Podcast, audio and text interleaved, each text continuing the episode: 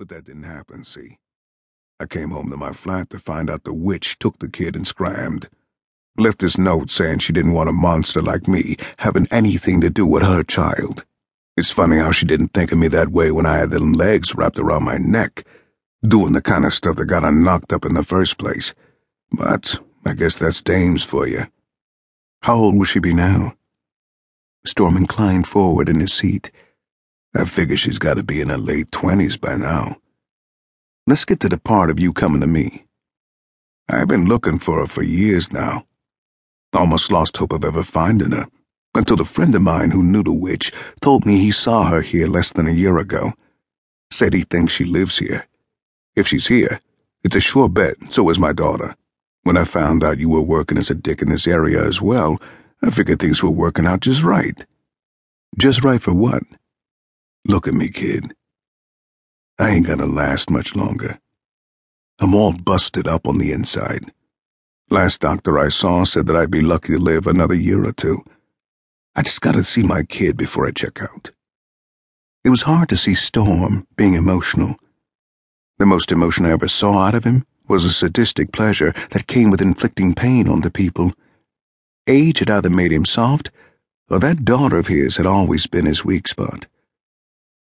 Let's say I want to help, which I honestly don't. I can't. I can only hire on colored clients, see? If I started hiring white clients, it'd only cause more trouble than I already have. Besides, you're a felon. Don't think I didn't read about them John Laws you killed busting out of town. Storm didn't say anything for a while.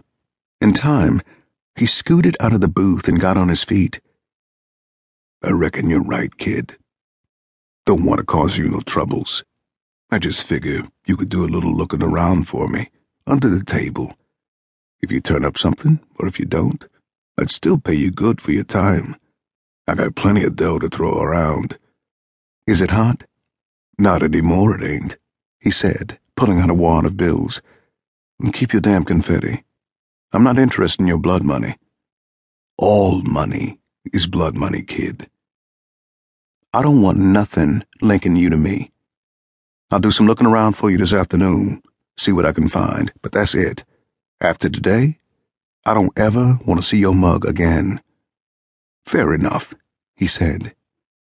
Does the mother have a name besides the witch? Frida Ray.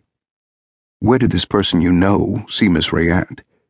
He said he saw her leaving some store at North Robertson and Canal.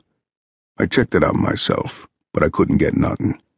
And you say he saw her less than a year ago? That's right. Does this person that saw her have a name? No, he don't. This doesn't have to do with that whole loyalty job of yours, does it? Maybe. I didn't press the matter. It was worthless, too. You wouldn't have a photograph of Mrs. Ray by any chance. I figure you'd ask me that. Yeah, I do. He jerked a worn leather wallet out of his front coat pocket. From inside, he took out a three by five photograph and handed it to me.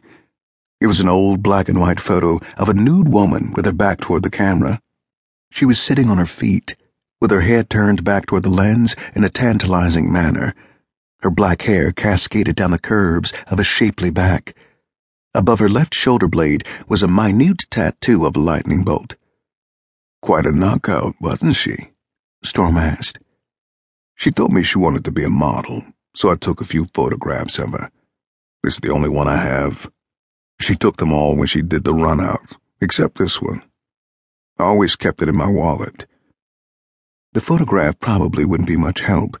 It was doubtful that Miss Ray would even look remotely close to the way she did from a photograph that was taken nearly a lifetime ago. Outside of that, the photo would be viewed by most people as obscene or inappropriate at the least. This would make it hard to even show the photo to anyone that might recognize him. Where you staying at so I can contact you later? I'll give you a number, he said. I handed him the pencil I was using for the crossword. He wrote his number on a blank margin in the paper. I'll be waiting for that call. I didn't say anything as he left the diner. Instead, I sat at the table for a bit wondering if I should just finish the crossword, go home, and call him later saying it was a dead end. I didn't feel any moral obligation to help him out, chiefly because I took no material compensation.